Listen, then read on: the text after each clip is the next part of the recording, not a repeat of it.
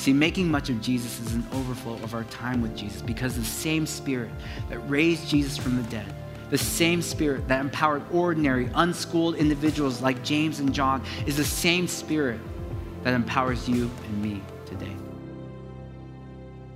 Well, we are uh, continuing this morning through the book of Acts. And so I'm going to invite my friend K2 uh, to come on up, and he's going to read from Acts this morning. Uh, K2 and his family are just an active part of this community. But what I love about K2 is that he's also someone who takes, uh, he, he didn't know I was going to say any of this. That's the look on his face right there. Uh, but he takes discipleship very seriously. I, I, love the way in which what God has given to him, he just wants to pour out into others. And it's an example that I'm encouraged by anytime we get together. So K2 is going to read for us. And so if you would stand with us, I'll get out of the way. Thank you. Uh, we're in Acts chapter 4, and I'll be reading verses 1 through 22. I'll Give you a moment to turn there if you want to follow along. Acts chapter 4, verse 1, the Word of God says, And as they were speaking to the people, the priests and the captain of the temple and the Sadducees came upon them, greatly annoyed because they were teaching the people and proclaiming in Jesus the resurrection from the dead.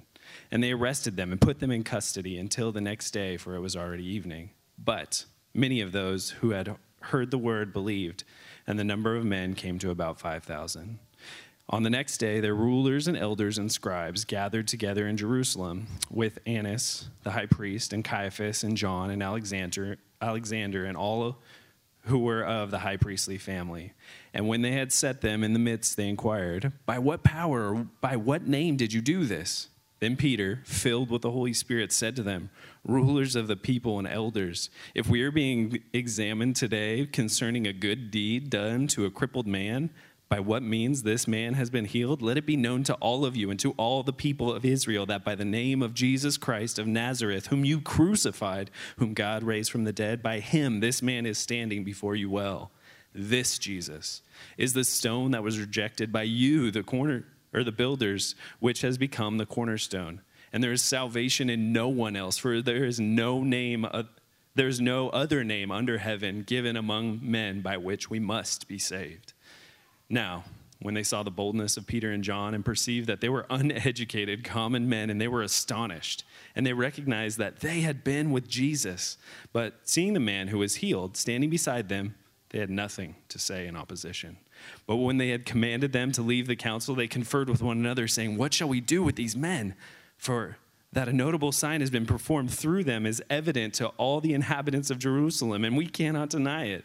But in order that it may spread no further among these people, let us warn them to speak no more to anyone in this name. So they called them and charged them not to speak or teach at all in the name of Jesus. But Peter and John answered them, whether it is right in the sight of God to listen to you rather than to God, rather than to God, you must judge. For we cannot speak but what we have seen and heard. And when they had further threatened them, they let them go, finding no way to punish them because of the people. For all were praising God for what had happened. For the man on whom this sign of healing was performed was more than 40 years old. That's the end. you may be seated.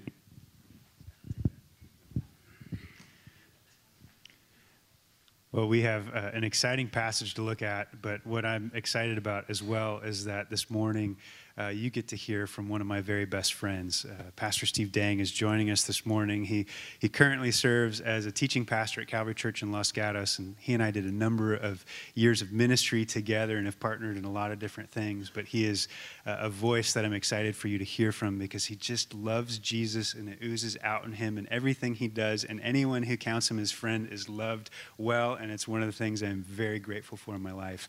Um, but if you would help me uh, by welcoming Steve Dang on up here, my friend and soon to be yours.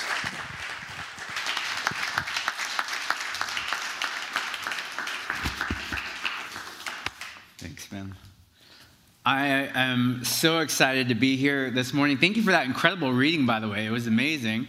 But I've been saying this all morning, but I've been saying, you know, you guys look exactly like you do on TV. Uh, I've been uh, following you guys along, your incredible worship team, uh, but I feel like I have heard so much about you because, man, Andrew and Rachel, they love you guys. And whenever they get us together, like we pray for you guys. And so there is a church in Los Gatos and a few pastors who are just praying for your church. And so, in a lot of ways, this feels a little bit like meeting your best friend's extended family. So, I am uh, so glad that I can be here and be with you guys. And while we really miss Andrew and Rachel um, in the Bay Area. We are so happy for their, call, for their call here, and I'm so glad to be with you guys this morning.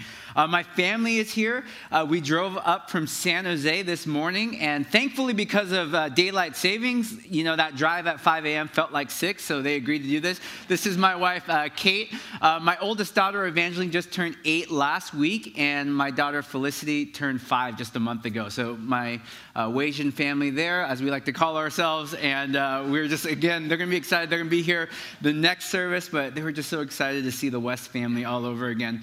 But uh, this morning, we are continuing in the book of Acts. Now, one of the misnomers about the book of Acts is we call it the Acts of the Apostles. But the book of Acts isn't so much about the acts of the apostles, but really it's about what Jesus is doing through his spirit in and through the life of the apostles. And that this is an important distinction because what we see as Acts opens up, as the gospel uh, writer Luke writes also the book of Acts, is he says that this is actually a continuation of what Jesus began to do and teach. If you guys go back to Acts chapter 1, which is to tell us that what Jesus began to do and teach is now continuing on through the ministry of the Holy Spirit through the apostles. Now, the reason why this is an important distinction for us is because when we think about the book of Acts, we think, you know what, the book of Acts is only for extraordinary individuals, right? It's about the apostles, the people who show up in stained glass windows, who have the halos over their heads. And we tend to distance ourselves from that and say, you know what, gosh, that was really amazing that God did that way back then. But does he do something like that here and now? I can get that God uses extraordinary individuals. This is for AP Christians. I'm just in regular Christianity. What is this all about? But it's important to remember that now what we are seeing in the book of Acts is actually how the Holy Spirit empowers ordinary people like you and me. Because it's actually the exact opposite of what we tend to think that how God moves and who God chooses to work through. Because the book of Acts is the story of an extraordinary God who does incredible acts through ordinary people. And it again points us back to this truth that what God began to do in and through Jesus continues to be done in and through ordinary people like you and I today. Amen? Amen. Now, Andrew gave me the sermon title for today, which is Making Much of Jesus. And I had to laugh because I'm sure if you've been on staff, you've heard them say this. You probably have heard them say this here. But this is something that Andrew and Rachel have actually been living out since Andrew had hair, okay? And, and, his entire life, in every area that he goes to, whether it was in school or anything, he was like, I just want to make much of Jesus. And now that he's taking this over here, I get so excited because, man, can you imagine what it would be like to just make much of Jesus in our culture that needs it so bad today? And so we are going to be picking up the story today in Acts chapter 4. Last week, Pastor Dane did an incredible job unpacking Acts chapter 3 for us. And it's kind of important for us to kind of keep a finger back in Acts chapter 3 because what we see in Acts chapter 3 is that for the very first time, the message of the gospel begins to meet a little bit of opposition. And kind of like when we send our kids off to school for the first time, you're like, how is they going to do? Like, what are they going to do with opposition? How are they going to deal when they hit hard times? This is kind of what the uh, gospel is going through for the very first time. How are the first disciples going to respond under pressure, under uncertainty, and under fear? And it's here in the public arena that we find whether or not the teachings of Jesus are just good ideas or is it life changing good news? Are the things that Jesus teaches, like loving your enemies and praying for those who persecute you, are those just good sentiment, but they're ultimately impractical or unrealistic in today's culture? Or is it actually something that is possible through the Holy Spirit? Because we would be absolutely correct that things like loving your enemies and praying for those who persecute you would be completely impractical and completely unrealistic if Jesus, Jesus hadn't been risen from the dead.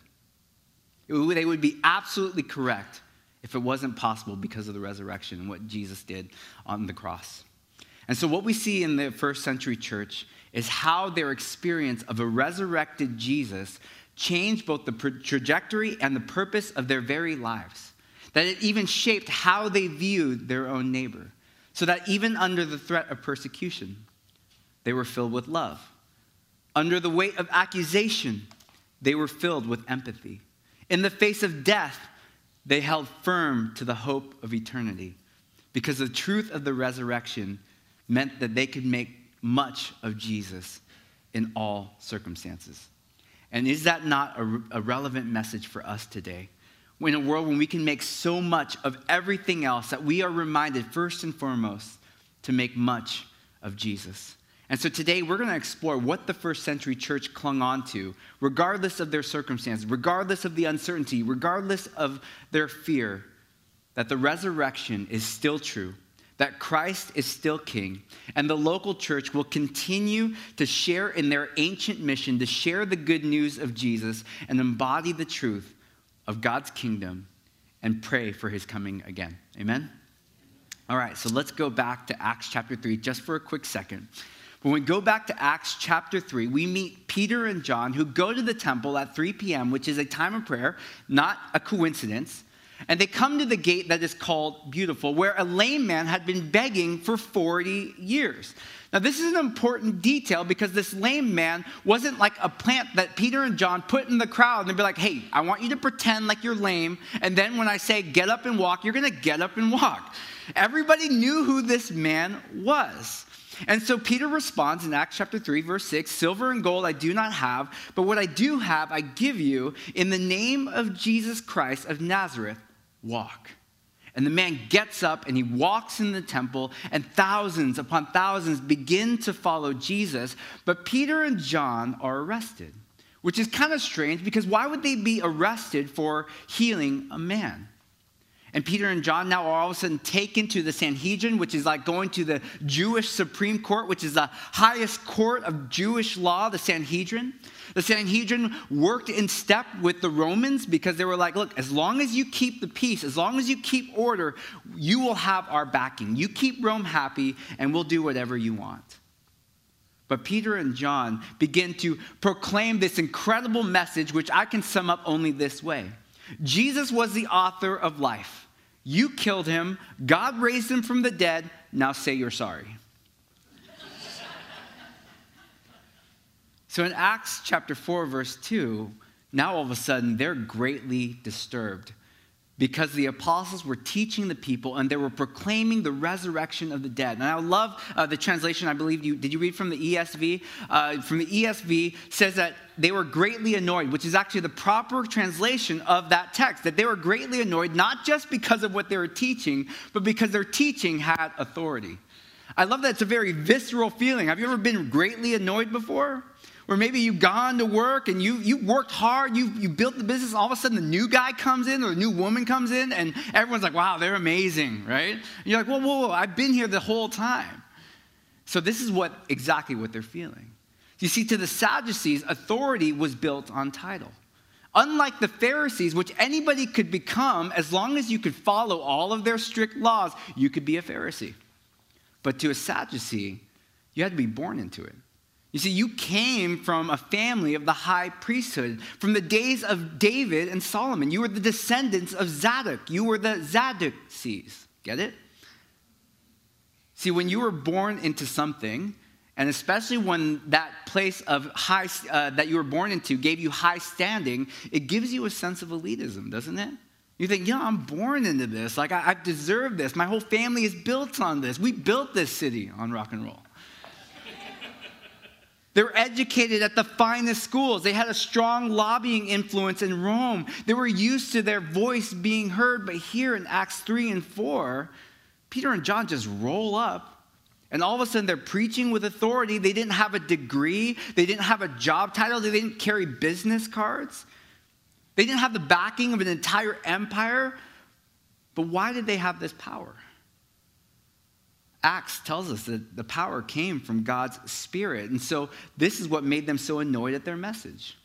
The other thing about we have to know about the Sadducees is that they believed that the only thing that was authoritative was the five first books of the Bible, which is the Torah.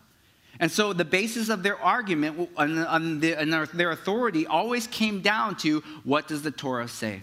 Which would be really annoying for you to ever have to make any kind of argument with the Sadducees, right? Because they would just go back and be like, well, what does the Torah say? Well, what does the Torah say? And because the Torah doesn't specifically mention resurrection, they didn't believe in it. But what does it say that Peter and John came to talk about? They talked about the resurrection of Jesus. And so now there's a decision that has to be made. Here are a bunch of guys. We say, we've been saying all along that we don't believe in resurrection, but these guys all of a sudden are claiming that Jesus rose from the dead. No one can find the body. And now all of a sudden, these guys are preaching with his kind of authority. So, what's actually happening here? Do we, do we or do we not believe in resurrection? So, either Jesus is true or they're using some really complicated magic tricks. And so they call him out, then, Peter and John in verse 11. They begin quoting from Psalm 118 that says that the stone that the builders rejected has become the chief cornerstone. Now, the reason why this is really important is because this is actually based off Jewish legend, and it's the kind of legend that has a moral to the story. Like, have you guys heard of that little story, The Boy Who Cried Wolf? Right? Everyone knows what the moral of that story is all about. And so let me tell you the moral of the story of something that a story that every Jew would have known, which is about the cornerstone. The legend goes like this. When Solomon built his temple, they would go and they would send the dimensions of the precise stones that they needed to the quarry, and the quarry would take those dimensions and they would cut it out to the exact shape and size. And so, the, if you guys are familiar with the cornerstone, the cornerstone became the foundational stone or the setting stone in which all other stones would be referenced. And so, if the first stone was off, the rest of the building would be off. If there was something wrong with the very first cornerstone, then everything else would be thrown off as well because the cornerstone determined the entire structure. And so one day, a stone arrived, a cornerstone arrived that seemed a little bit odd.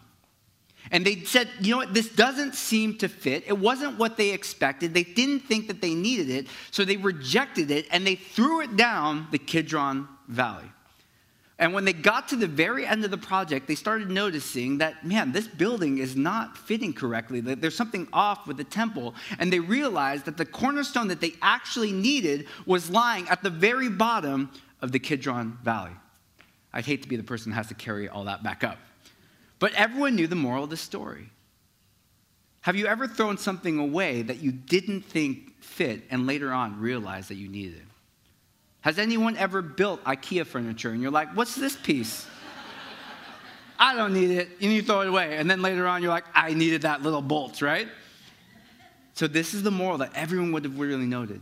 Now, it's interesting to note that the temple, as we know, was built on Mount Moriah. So, if you guys ever go to Israel, Andrew and I have gotten the lead tours there.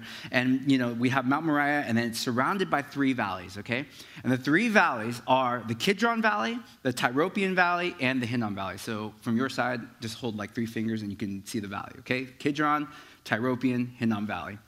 Now, there is a famous picture that if you go to Israel, you need to go and do. So, oh, wait, look, there's a picture of Andrew and I. This probably cost us $50 from some guy who's like, just put it on. Now give me $50, okay? But this is a famous photo you guys have probably seen. You can kind of see the golden dome kind of in between our weird headscarf thing right there.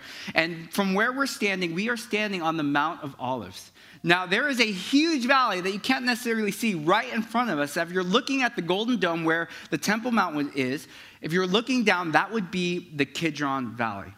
Now, some interesting things to note about the Kidron Valley is this is that the Kidron Valley was actually the place in the book of 1st and 2nd Kings that the Israelites would cast their idols when they turned back to God. So when the Israelites would turn back to God, they're like, let's throw our idols away and let's toss it in the Kidron Valley.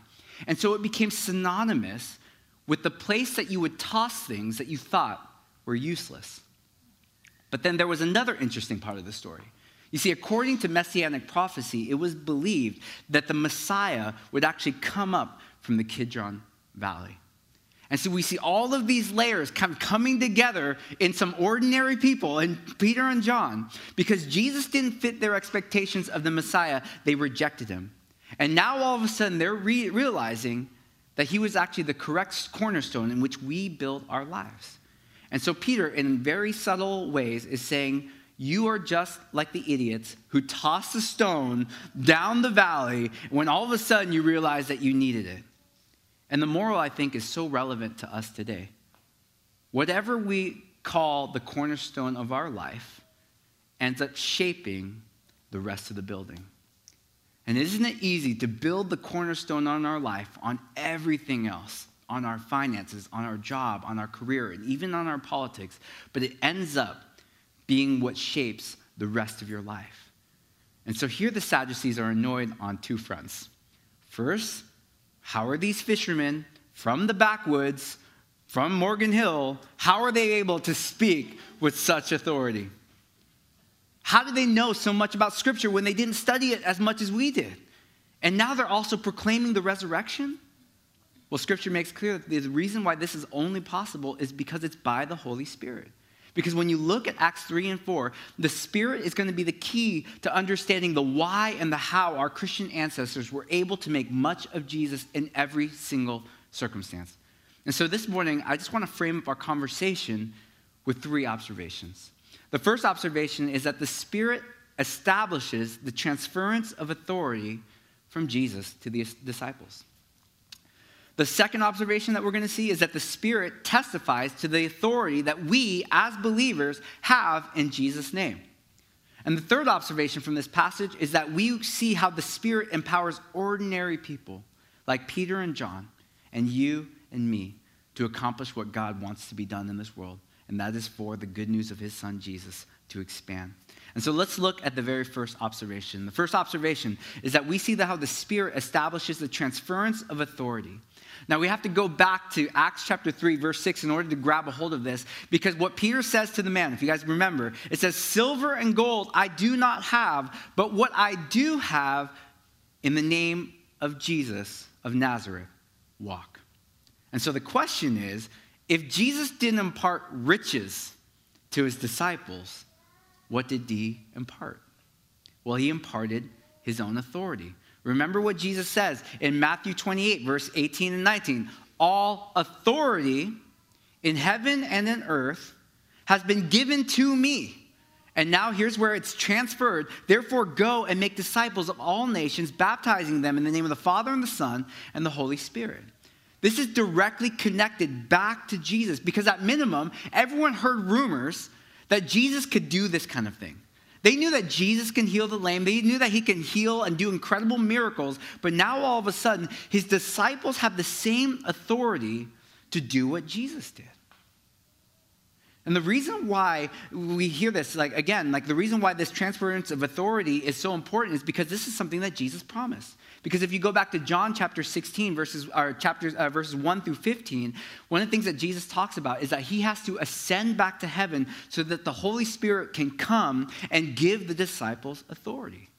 And so we see it right here, right away. This is the fulfillment of all of this happening. But something else is amazing that's happening here, and I have to nerd out just a little bit, so just bear with me, and I have to show you guys a map, okay? So there's a map of the temple, as we kind of see here. The Holy of Holies is about to be uh, highlighted. I think if you click on over to the next thing, right there, the Holy of Holies, right? Like this was uh, where people go to encounter God. That was where the presence of God was associated in this spot. And even then, it was limited to one man, the high priest, who could go there once a year.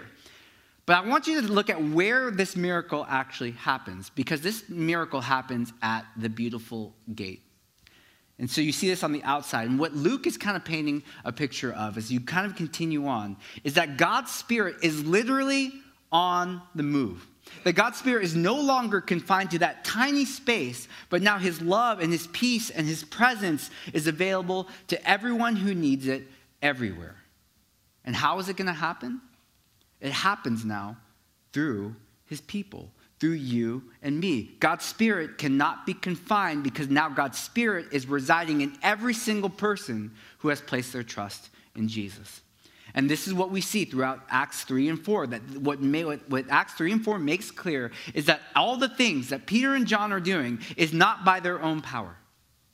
And so in verse 12 of, of Acts chapter 3, one of the things that uh, Peter says I think is amazing. He says, Why do you stare at us as if by our own power or godliness that we made this man walk? This is an incredible thing that's being said here. Because at a time when Peter could have easily made much of himself, he had the opportunity. He had the platform. He had the power. He could have built an entire following. He could have healed this man. And he could have said, you know what? Don't forget to like and subscribe and hit that notification bell so you don't miss any of my other teachings. But he doesn't. He chooses in this moment to point back to Jesus, to make much of Jesus. And so we see that the Spirit begins to transfer all of this authority, and that this is what makes their, this healing possible. And it's a Spirit that, that takes two men who just a few chapters earlier were trying to cower, were cowering in hope, hoping, not, uh, hoping that they wouldn't be associated with Jesus. But now all of a sudden, they are proclaiming Jesus with courage and with boldness in front of the very court that Jesus stood before he went to the cross.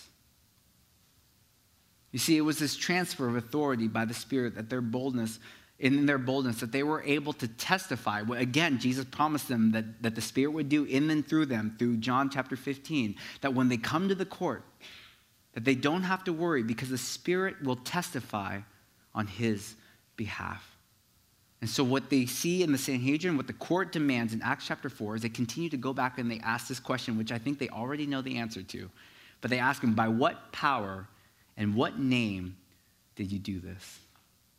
And for Peter and John, there is only one name that they can boldly proclaim, and that is the name of Jesus. And the only reason why they were able to do this is because the Spirit empowered them to do this. Which tells us the second observation. The second observation is that the Spirit testifies through the authority of Jesus' name.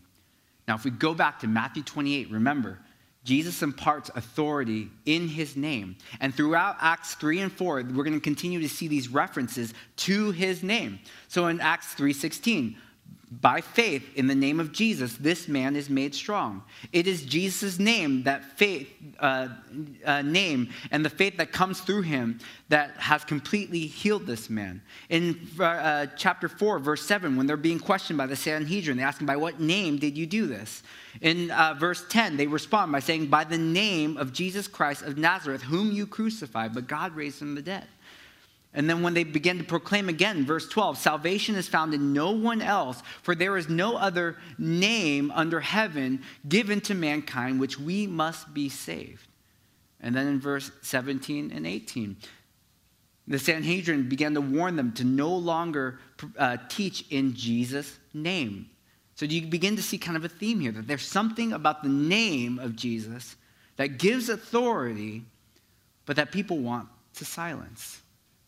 And we, this is something we experience all the time, right? Because today, when we talk about Jesus, it's either a curse word or it's something that tells everyone else around us that the prayer is now over, right? Whenever we say, in Jesus' name, amen, hand squeeze, this prayer is over, okay?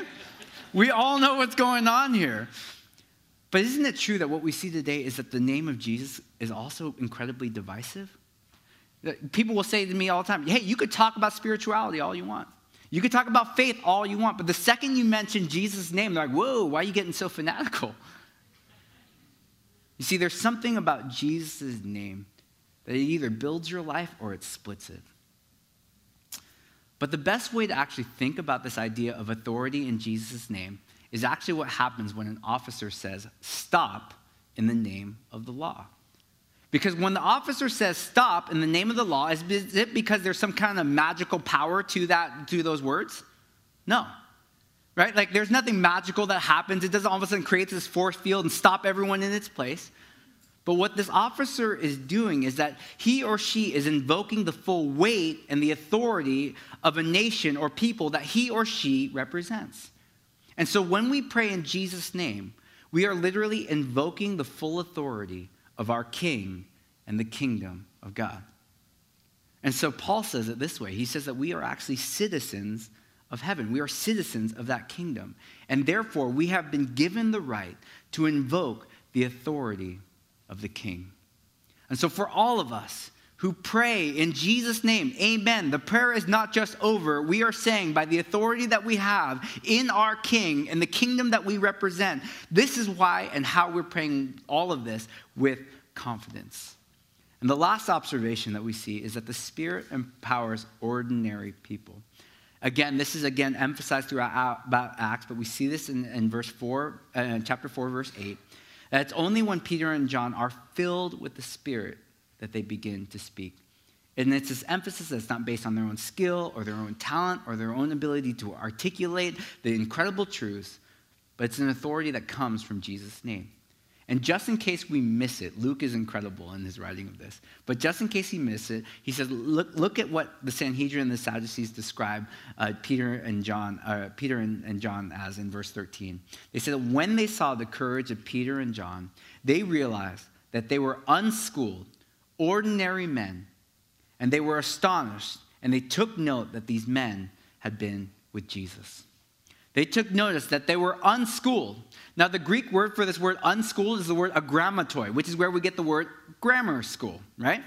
They were uneducated.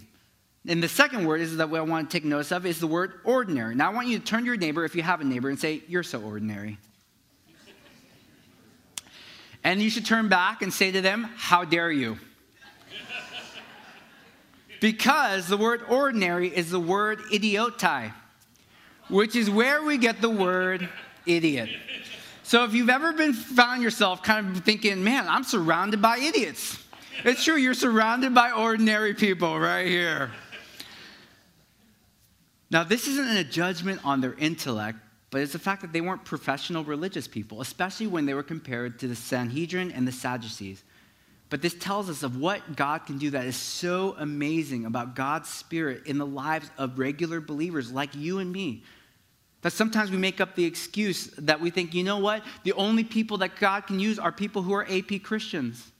The people who went to seminary, the people who have the degrees, the people who have a nameplate on their door, the people who have the business cards that say pastor. And I hear this all the time. They say, well, you know what? I can't do that. That's something you can do because I am not a pastor. But the good news is that God does not care about your job title, He cares about your willingness. And so let me share with you just one cool story that God is doing in the midst of COVID. Um, Andrew and I, at our, at our my church currently, where his former church used to be, we actually uh, support juvenile hall chaplains. And I think Andrew has actually gone to juvenile hall with me. But one of the incredible things is when you go to juvenile hall, it's an intense experience to see like, you know, 12 year olds who are like in handcuffs, tattooed, all of this. And during COVID, chaplains are not allowed to go inside juvenile hall right now. But here's what God's been doing.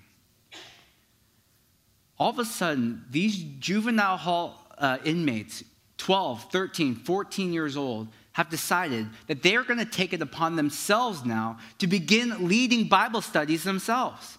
And what's been incredible is that they began baptizing kids, one another, in their own sinks. And they're doing this all on their own. Do they have degrees? Do they have chaplains? No. But when God's Spirit fills us up, it does incredible things. And so, whenever you think, I don't have a degree, I don't have a business card, you can get rid of that because that is a lie from hell. God's Spirit has filled you up. And if God can use juvenile inmates, kids, 12 and 13 years old who have been defined by the mistakes that they made in their life, and now all of a sudden in Christ they have a new life, then I can guarantee you that God wants to use you. And so, verse 16 through 28, this is the part that's so incredible. Because despite all of this ordeal, despite everything that they've gone through, the Sanhedrin could not discredit their integrity, they could not defame their character, they could not dismiss their love as anything but genuine. And so they commanded them, don't speak in Jesus' name any longer. But I love what Peter and John come back and they say.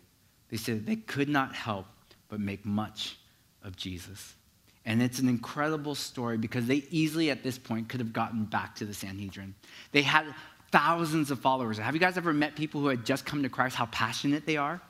Could you imagine the kind of uprising that they could have stirred up? They could have overthrown the Sanhedrin. In fact, people have tried before in the past.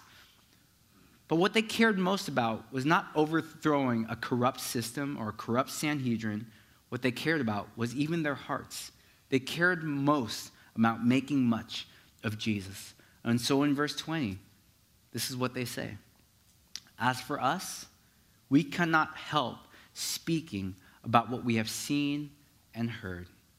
This is the truth that has shaped the entire first and second century church to the point where Aristides of Athens in the second century would write to give testimony on the conduct of Christians to the Emperor Hadrian. And this is what he would write. He wrote this The Christians, O king, as we have learned from their writing, show kindness to those near them. And whenever they are judges, they judge uprightly. And their oppressors, they comfort and make them their friends. They do good to their enemies Falsehood is not found among them, and they love one another. They deliver the orphan from him who treats him harshly. And when they see a stranger, they take him into their homes and rejoice over him as a very brother. And if there is any among them that say that is poor and needy, and if they have no spare food, they will fast two or three days in order to supply to the needy their lack of food. Every morning and every hour, they give thanks and praise to God for his loving kindness towards them. And for their food and their drink, they give and they offer thanksgiving to him. Assuredly, the race of Christians is more blessed than all the men who are upon the face of the earth. Now, I can't think of a more critical time for us today to remember in the turmoil of an election week in the chaos of a pandemic, when there is so much that we can make much of, to remember that the resurrection is still true, that Christ is still king, and the local church shares in the mission of our ancient Christian ancestors to proclaim the good news of Jesus and live out the principles of God's kingdom and to always pray for his coming again. Because when we make much of Jesus, much like that cornerstone, it will determine the purpose of our lives. It will dominate the focus of our thoughts. It will dominate even what we post and how we love our neighbor. And I think very practically today is the season where politics has dominated your mind, maybe not your mind, you know, maybe you're more holy than I am, and you think about other things. But I think about my friend who uh, worked for the Bush White House, W. Bush. He's, he's a conservative, and, and he, he told me about his, his time when he was in D.C. And he said that when he was in D.C., he was attending this church. And every single weekend, he would go to church, and there was this woman who would greet him, who would smile, who gave him so much joy. And, and they would hug every single weekend when they came into the service. And he loved sitting next to this woman because of all the joy in which she worshiped, and she worshiped with passion. And then one day, after about a year, he realized that she actually worked for the other aisle. And he said that the Holy Spirit convicted him so much in this moment. And it was this question Do I love my party more than I love God's people? And it was something that struck him to the core. And in this conversation, he said something that I will never forget. He said this He says, I believe America is the greatest country in the history of the world but my patriotism should always pale in comparison to my faith. And as I think about his words, I found myself convicted because I can fill that blank in with anything. Does the pursuit of my career pale in comparison to my faith? Does my job title pale in comparison to my faith? Does my influence, my family, my wealth, my savings account, does it pale in comparison to my faith? Jesus said it this way He says, Whatever it is that we treasure, there our heart will be. In other words, whatever we make much of dominates the focus of our lives. And so, how do we begin to do this? How do we begin to make much of Jesus? Well, the first thing is that making much of Jesus is an overflow, not an obligation. If there's any part of you right now that feels like, whoa, like this is about convictions, like all this, it's not here to make you feel guilty. This is all about what God's love does in us and through us and how it overflows from us. Grace and mercy and peace is not something we work towards. It's something that we embrace and allow it to overflow. As, John, as Jesus said in John 15, apart from me, you can do nothing. So abide, which comes from this word abode, which means to make your home in. Make your home in me, and I and you will bear much fruit. You see, the truth is that it's not about you trying harder, it's about you abiding more. And one of my favorite lines in this entire chapter, in Acts chapter 4, comes from verse 13. It says that they were astonished and they took note that these men had been with Jesus. In our culture, people can demean us, they can reject us, they can legislate laws against our values. But at the end of the day, do people take note that I had been with Jesus? Jesus says in Matthew 18 20, where two or three are gathered in my name, there am I with them. So here we are. It's been a long time since I preached against people, like, like towards people, right? at least in Santa Clara County. But here we are gathered. More than two or three are gathered in his name, and he is with us. But when we leave from this place, when we leave from our small groups, when we leave from, from, uh, from coffee with another person, and we gather in his name, six feet apart, whatever that is, do people recognize that we had been with Jesus? And so here's my question as we leave and as we think about our times together. When I leave church or any kind of gathering, prayer time, small group, would people recognize I had been with Jesus? Is joy reflected in my life after worship? Is peace evident in my life after prayer? Does love and grace abound on my Facebook and in the parking lot after church? Throughout the season, one of the things I, I, found myself saying over and over again is that there has never been a more practical time for us to love our neighbor as ourselves. And in this season, while Santa Clara County, which is where we come from, is not meeting, I ask myself, do my neighbors recognize that I had been with Jesus? Do the people that I encounter at Trader Joe's, do they recognize that I have been with Jesus?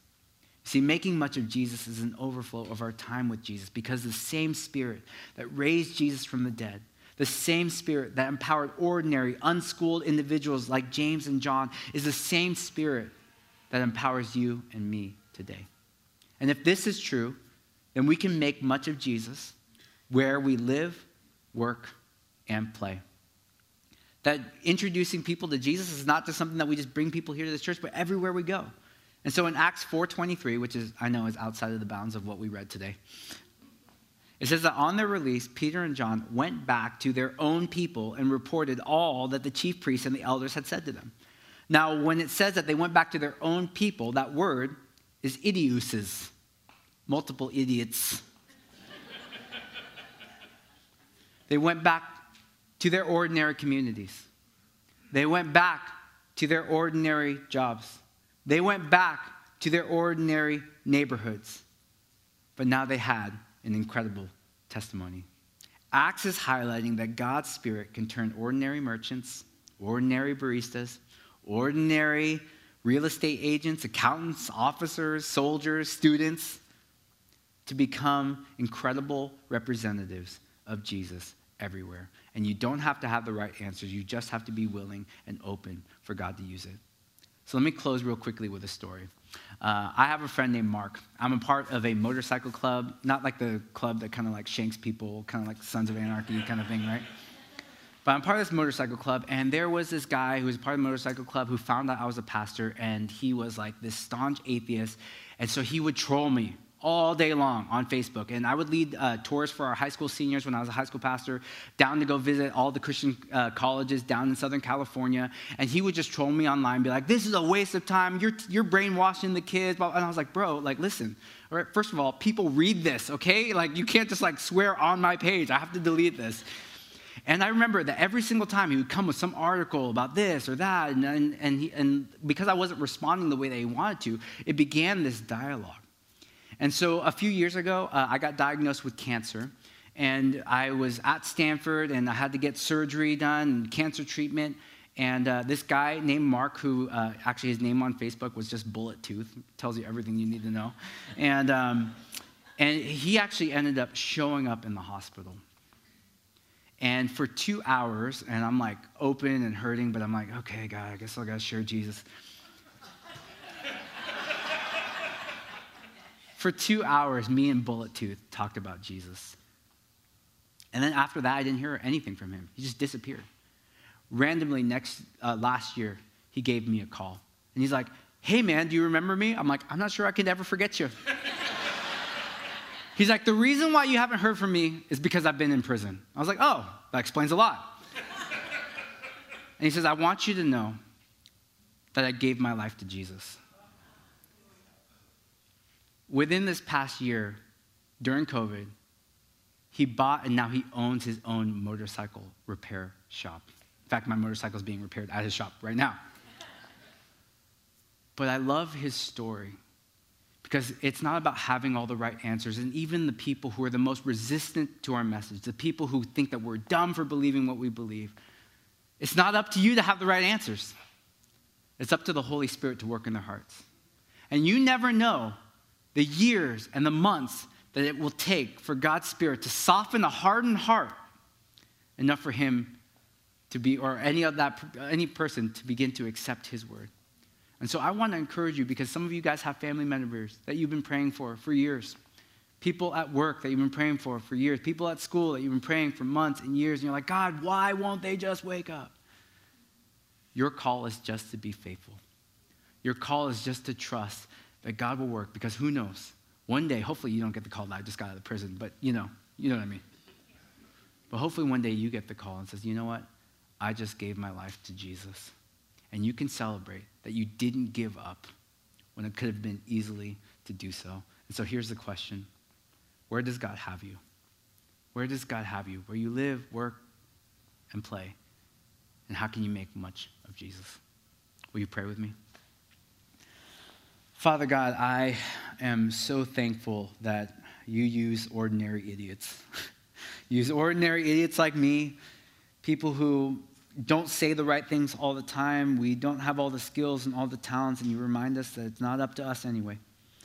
That it's only by your Spirit which empowers us, which gives us authority, that we are able to do the things that you call us to do. And the most important thing to you is to make much of Jesus everywhere that we are.